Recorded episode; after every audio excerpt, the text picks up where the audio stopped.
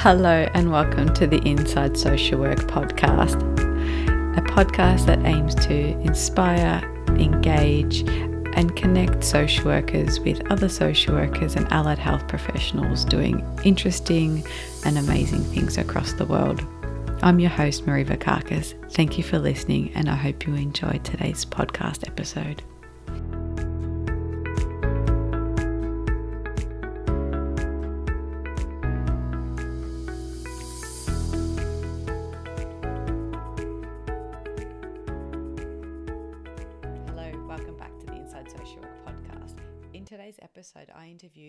Worker and fellow podcaster, Yasmine, and Yasmine had some really amazing things to talk about. Some of the experience that she's had as a social worker is incredible and really, really diverse. And she also has learned a lot from some of the guests on her podcast. We talk about her journey, having students on placement, and a bit of time on self care, what are some of the things that she does for self care and some of the things that sustain social workers in their careers. I hope you enjoy my interview with Yasmine. Uh, today, I'm really excited because the roles are reversed and I get to interview someone who not so long ago interviewed me. So I'm welcoming to the podcast uh, Yasmine McKee-Wright. Welcome to the podcast, Yasmine.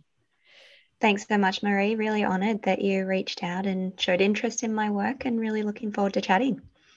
Awesome. Um, for those listening, can you share a little bit around your your journey and um, what you do and where you are now? Absolutely. I guess if you wanted to start early, early, uh, I was always interested in psychology, but became a bit more interested at uni in anthropology and sociology through my uni studies and my placements. I, I, did the combined arts and social work degree, so I did two degrees in five years. And when I got to the social work degree and started doing placements, that really solidified my desire to support others. So I did my first placement at Wollongong Hospital in the neuro and the hemodialysis outpatients unit. And then my second placement was at a small organization in Lakemba called Canterbury City Community Centre. And my role was pretty big, but we got there. I set up Campsie Men's Shed, which is still operating today. So that was pretty exciting. And that and was on placement. that was my second placement. Yeah. That's an amazing achievement. I'm a bit of an overachiever. So give me a task and I'll, I'll do what I can yeah but after that after working in the community i just became really passionate about community work. And so from then i was looking for anything i could do in community. And my first role out was at a migrant resource centre here in sydney. And it was supporting people who were newly arrived so refugees and case man case sorry refugees and migrants who were new to the country so the role is called settlement support and complex refugee case management. But as you might imagine, as a social worker in that role, it became so much more. There was a lot of therapy. There was going and helping people set up homes and education and just getting them what they needed to feel comfortable creating a new life in a new country. So, absolutely loved that. And from there, I moved on to hospital work. So, I was at the Migrant Resource Centre for about four years. And after that, moved on to working at St. Vincent's Hospital in their rehab unit. So, as part of that, there was lots of guardianship applications and supporting people through that project, um, through that process. And I was particularly interested in orthopedic and neurological rehab. And I had the fortune of completing a master's degree by research while I was at Vinnie's. And that was exploring the information needs and trial of a new resource for caregivers of stroke survivors. So I had uh, an amazing experience with Dr. Rosalie Pockett, who this year was awarded Member of the Order of Australia, absolute champion. And I also, while I was at the hospital, had the opportunity to work in the emergency and ICU. I did that most weekends for a few years on top of my extra work. And then I worked on call and I did little stints in the palliative care ward when in, inpatient and outpatient when people were on leave. And I also had a little side project which was called the Motorcycle Accident Rehabilitation Initiative, or MARI for short. And basically, anyone who came through St. Vincent's Hospital Emergency Department after a motorcycle accident, I got their details, I followed them up and made sure that they had the support that they needed. So I had a lot of stuff to do at the hospital. I kind of kept piling it on just because I found it so incredibly interesting and it was also just fantastic learning. I also had the good fortune of being in a group supervision group with the wonderful Pam Cohen, who also was awarded an OAM this year. So I've had some incredible mentors, amazing experiences. I've had the opportunity in all three of my roles. So I'm now in a new role. I've moved on from the hospital after about nine years, but I've had students in each of those roles too. And that's incredibly enriching and rewarding. That's just, there's so many questions and so much in that. um, what an incredible journey and so diverse and really highlighting that the just the variety of work um, that social workers can be involved in uh, in terms of it sounds like a bit of advocacy um, health promotion, networking, all of those, you know, group supervision students, like there's so much in what you've done. Mm-hmm. Yeah, and I've loved every second, and every single thing I do just reinforces that I love being a social worker and I want to support more people to love what they do as well. Where has that left you now? So, um, you've got a new role and you also have a podcast. Do you want to um, tell me how that started, the the podcast? Yeah, so the podcast started just before COVID hit, actually. So it's been about two and a half years now. I had had a few people reach out who I'd either worked with or just friends, acquaintances who either themselves or people that they knew were interested in studying something like social work. Maybe it was psychology, maybe it was community service work, and they weren't quite sure where to get started and and what course they needed to complete in order to do a certain type of work. And so I found myself kind of taking up this mini mentorship role for various people and try to explain to them look it really depends on what kind of work you want to be doing. You don't need to do a social work degree although if you're wanting to do certain things that have a legislative requirement or you know you want to work at, at dcj or in hospitals you really do need to have those degrees but it kind of made me realize and i listen to podcasts all the time that's all i do in my free time i'm chopping vegetables i'm going for a walk i'm listening to podcasts right? So i'm constantly thinking about ways that we can promote ourselves and help other people to understand what it is that we do as a profession. And so i thought you know what? I'll give this a go. I have the tech i have people that I've worked with that I can harass until they say yes. And so I was very fortunate to have six people that were were part of my existing network who were agreeable to to be interviewed. And originally I did it, you know, in front of people face to face, old school. And then when the first lockdowns happened in March 2020, I shifted it all online. And I've just really loved having the opportunity to meet with people that I normally wouldn't have had contact with. I never would have worked with them. I've only ever worked with adults. I've never worked with children. I find it incredibly fascinating. And so I think, in addition to me having the opportunity to tell other people about what social work is and can be, it's given me an opportunity to network, to enrich my practice through other people's ideas, to know about resources that I hadn't come across before, all these amazing books and media and uh, other podcasts that I, I hadn't heard of. So, yeah, it's it's definitely built and developed on my own passion for being a social worker, and just gives me so much energy. That's uh, that sounds so familiar. you might you yeah you might have come across something similar. Uh, i think the bit that i really loved or that stood out to me about what you said is the the idea sharing and and learning about what other people are doing because i think sometimes and i'm sure it's not just in our industry but you can become really uh, siloed or just narrow because your day-to-day interactions are with the same maybe presenting issues or the same people and there aren't many things anymore that uh, bring you out of that.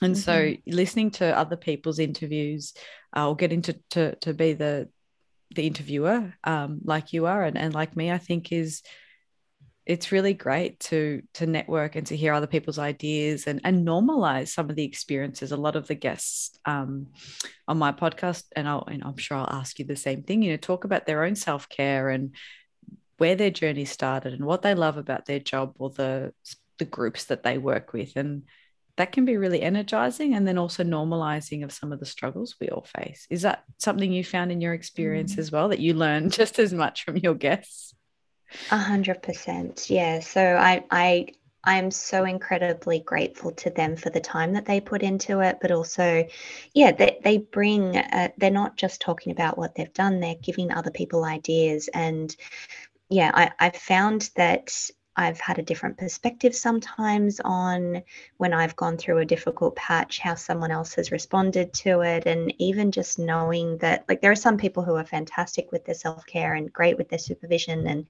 and that's all great. But there are other people that have different ways of doing things. And it's not just all about that formal something that you can tangibly put a name to. So, yeah, people are very creative. Um, I also love that the podcast format is so accessible. So I also put transcripts up on the website so that if someone can't hear or would prefer not to hear a podcast interview, they can still read a transcript. But also, yeah, it, it's something that is hopefully not dry, hopefully something where you can just listen while you do something else and still absorb that information without it being too clinical or too academic. Well, what was the name of your podcast for those listening who might want to check it out? Thank you. Shameless plug. It's Social Work Spotlight. Awesome. And so I'm guessing it um, spotlights different social work stories. Yeah, spotlight on the workers themselves and why they do what they do, what keeps them doing what they do, and yeah, and and really, that's that's the whole thing. Spotlight on a person as a professional and as a person and what they get out of it. What have you seen as some of the common things in you know in the people you've interviewed? What keeps them doing what they're doing? Because um, it's it's definitely not maybe the reputation because social workers aren't I don't think as highly regarded as they should be, particularly um, here in Australia. Um, it's not the bucket loads of cash. like what mm-hmm. what keeps people doing what they're doing? What have you learned? I guess I've learned that self care itself is really a misunderstood concept and it's bandied around and it will look different to everyone. So for me, the takeaway is try to find what works for you, what fits well. There was an amazing uh, guest I had, Ashton Hayes, who she is an accredited mental health social worker, but she was talking about instead of, say, looking at it from a perspective of self care, think of it as allowing kindness. So it doesn't have to be called self care, it doesn't have to take the form of having a bubble bath. It's just whatever works for you. And that might be from a physiological, calming, just being able to distance yourself, which obviously during a pandemic and working from home is a little bit more challenging. But from that perspective, it's also around having a network of people around you, some of whom might understand what you're talking about, some of whom just kind of stand there with their mouths open when you tell them what they what you do, and others who you know really get it and want to have a juicy conversation with you. Sometimes that's just fun unpacking something without having it be a clinical or a team leader perspective. So yeah I, I think what i've taken is that everyone is slightly different in what they're going to benefit from. And really as a and i i just had a student who finished yesterday. What i was saying to her is that you put so much pressure on yourself as a student and as a starting social worker. You know what you're talking about. So once you've found your groove, once you found your confidence, and once you've found yourself in an organization, a culture that is supportive of you, just be confident in what you're doing and try not to be your own worst enemy enemy which is what normally happens so people end up criticizing themselves or thinking you know i failed someone think of it as you know stuff happens regardless of whether you're there or not. If you can make a difference to one person a day, or you can just feel as though you've made that person's journey through whatever they're going that much easier, that's a good place to step back and think of it that way. Some really, um, yeah, really good things in what you said. Uh, we've had Ashton on the podcast as well. Mm. Um, I don't think we're talking about self care, but I can't remember exactly. I like that idea of you know maybe reframing it to it's not self care of a bubble bath. It's it's showing kindness, um, and I think, and I'd be curious to hear your thoughts on this because I suspect I know the answer, but is part of your self care also engaging in learning and you know those sorts of things seem to excite you? Is that if I kind of piece that together well? Yeah, yeah, absolutely. I, I was actually just watching a, a documentary the other day, which is incredibly social work nerdy, but it's called The Oasis. and it was just incredible. And I've, I've done a bit of work with The Oasis in Surry Hills here. It's a, a homeless youth support program that does incredible work. But I love watching that sort of stuff. I will watch nitty gritty movies where stuff is happening where a social worker might be because it's not like I live, eat, and breathe social work, but you can't turn that off sometimes. And as long as it's not triggering or going to kind of be an issue for you longer term, then I, I feel like part of my role is to inform myself and is to to know about different approaches and things that I can do. And yes, I also listen to a bunch of psychology podcasts and and things like that. So I consider part of that my own professional development uh, as well as you know I, I hate baths so for me that's going to be exactly the opposite of calming. I think for me it's just exercise just move just at the end of the day even if you're stressed to try to finish work and get to a yoga class that ability to just switch off and go i can't do anything about it right now. I'm lying down on a mat and in tune with my own body. And for me that's what gives me more energy I really love that. I hate baths. Let's reimagine self care. They're too wet, too wet, too hot. yeah. Same with the beach. No, too um, salt, too salty, too sandy. Yeah, no. sandy. Yeah, definitely. you mentioned um, that you recently been working with a student. Uh, what are some of the things that you you notice for students coming through? I know um, those probably who this is their first year having graduated they've had probably one or both placements remotely. Um, they entered the industry at a time of high demand, high complexity, competing and demanding needs. What are your what are you seeing in where you are? What's happening for your students and the, the colleagues that you have that are starting out in social work?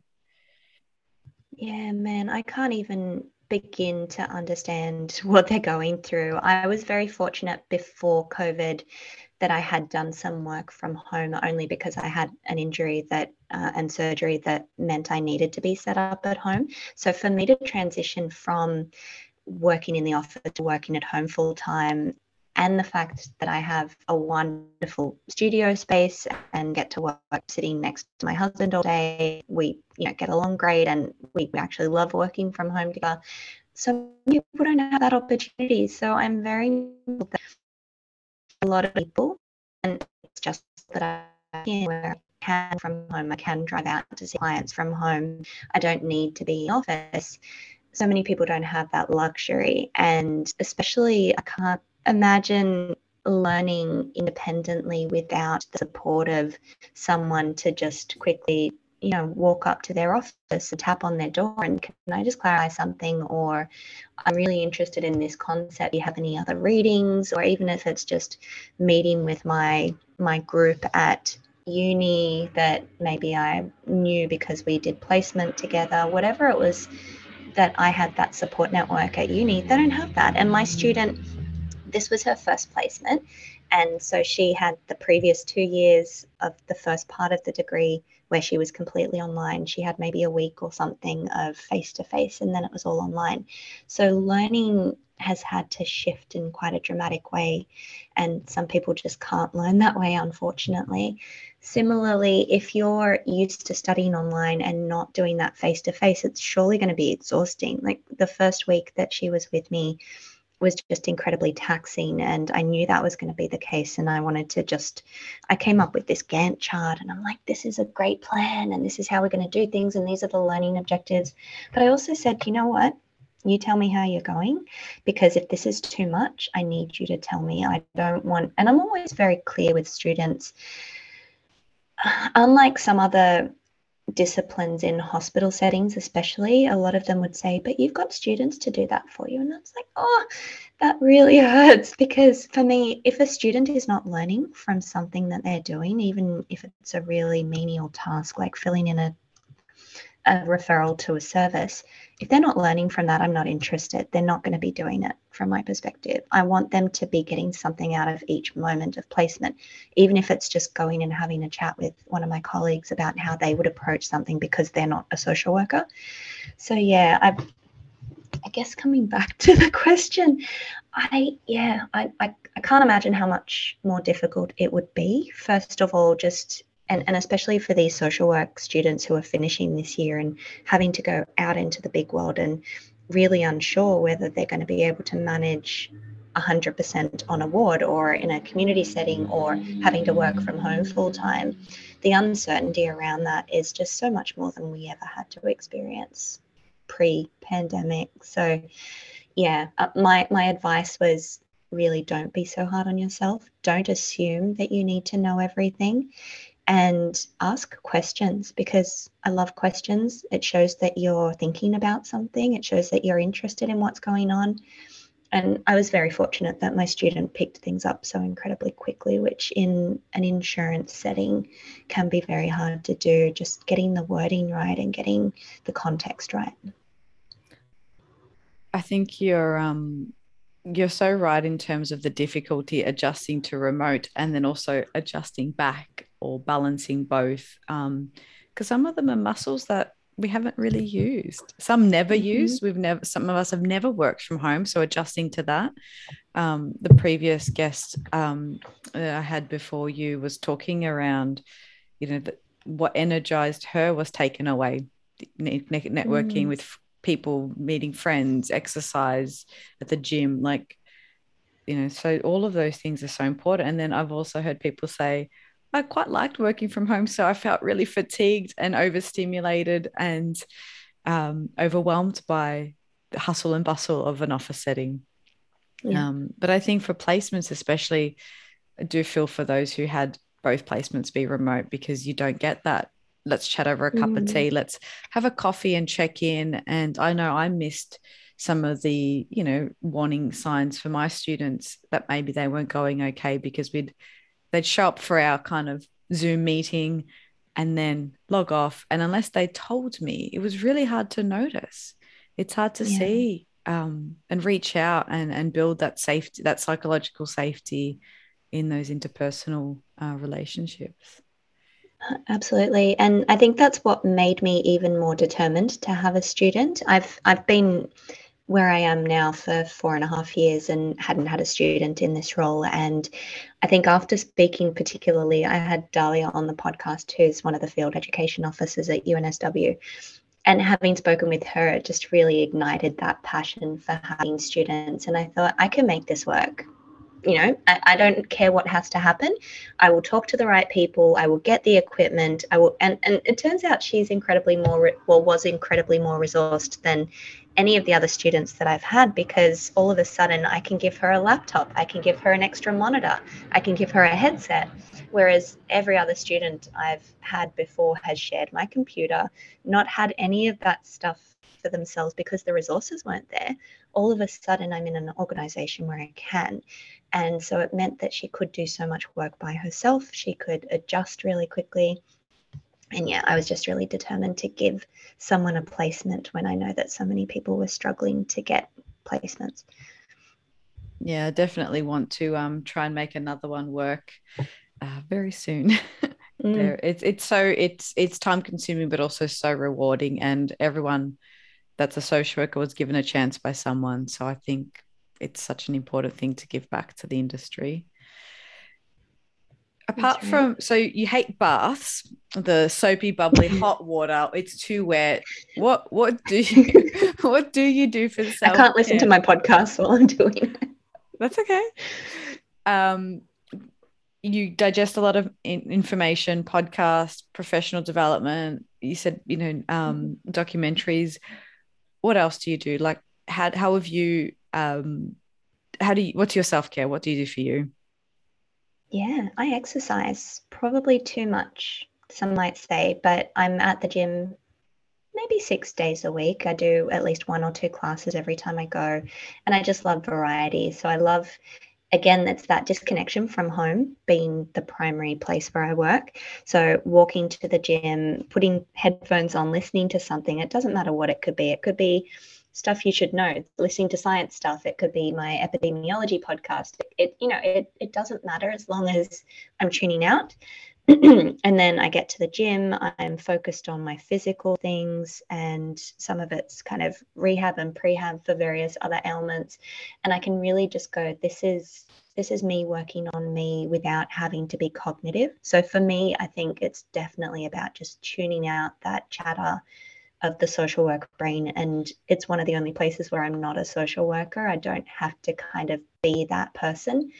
And then i'm walking back home and then you know it's that's that's my happy place as well as i'm getting back into a little bit of seeing friends. I've been super cautious with covid even though i mean they say sydney's not as bad as victoria but thankfully we didn't have the extent of the lockdowns but there are still you know 10 20 people dying every day in new south wales so for my own you know I, I, I feel like I've stayed away from friends, but I've kept in contact with the ones who are important to me. So that's really important. I love cooking. I love eating. Um, so yeah, I love spending time with my husband. I love working on the podcast, and that's enough. You know, I, I don't feel the need to travel, although I love traveling. At the moment, I'm happy just taking sort of road trips and yeah that that gives me energy. Sounds like a really good well thought out self-care plan. Is that something you recommend for students to do? Is actually have a brainstorm about what they can do daily weekly? I think it yes and no because some people appreciate having that structure. And for me, I, I feel like I, I appreciate not having as much structure or regimented timetabling. So if someone's then going to get really anxious that they need to stick to that, I think that might increase the anxiety or the stress levels. So it really depends on the individual person and whether they feel they can just wing it. Um, you know, not everyone's going to be able to go to a gym. Not everyone is going to be able to spend time with friends. They might be immunocompromised or they might not have the transport or whatever it might be. So I really think it needs to be not predictive. I think it's good to have a think about it. I definitely think right from placement one, social work students should be thinking about what they do to disconnect and to not even not even disconnect from work but sometimes self-care is seeing a supervisor at work who understands what they're going through. So it doesn't have to be all this stuff outside of work. And yes probably my self-care now that I, i'm talking out loud is i have an amazing team incredible team leader beautiful group of people that i work with who who appreciate and acknowledge me. And I think that is so important because I've been in places elsewhere where it wasn't that strong. So, yeah, self care doesn't have to be just outside of work. I think that's a really good point. And um, working out what, how you like to be recognized or appreciated can be part of that because mm-hmm. it's that showing kindness you mentioned and some of times that can be energizing it can feel supportive it can be part of the foundations that keep us doing the work that we're doing especially being social workers. It's often so either intellectually demanding or emotionally demanding that we sometimes need to buffer that.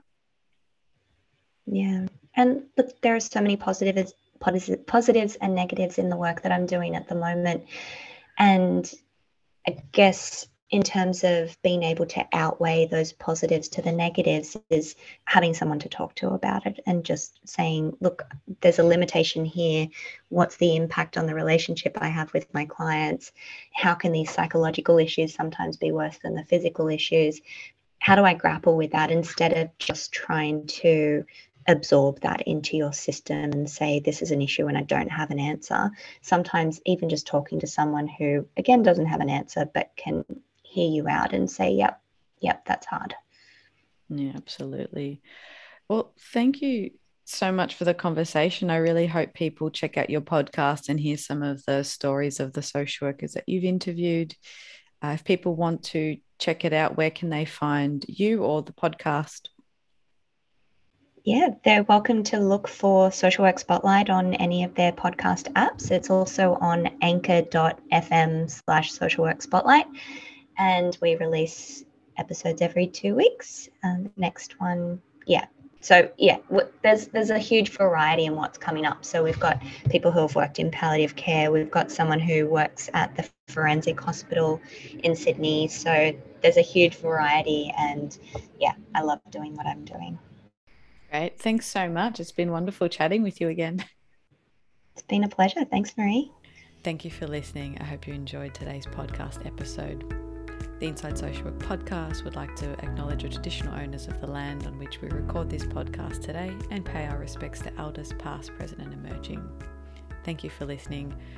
If you would like to support the podcast, you could leave a rating or a review on iTunes or wherever it is you get your podcast, and feel free to join the Facebook group. It'd be great to hear from you. Have a lovely day. Bye.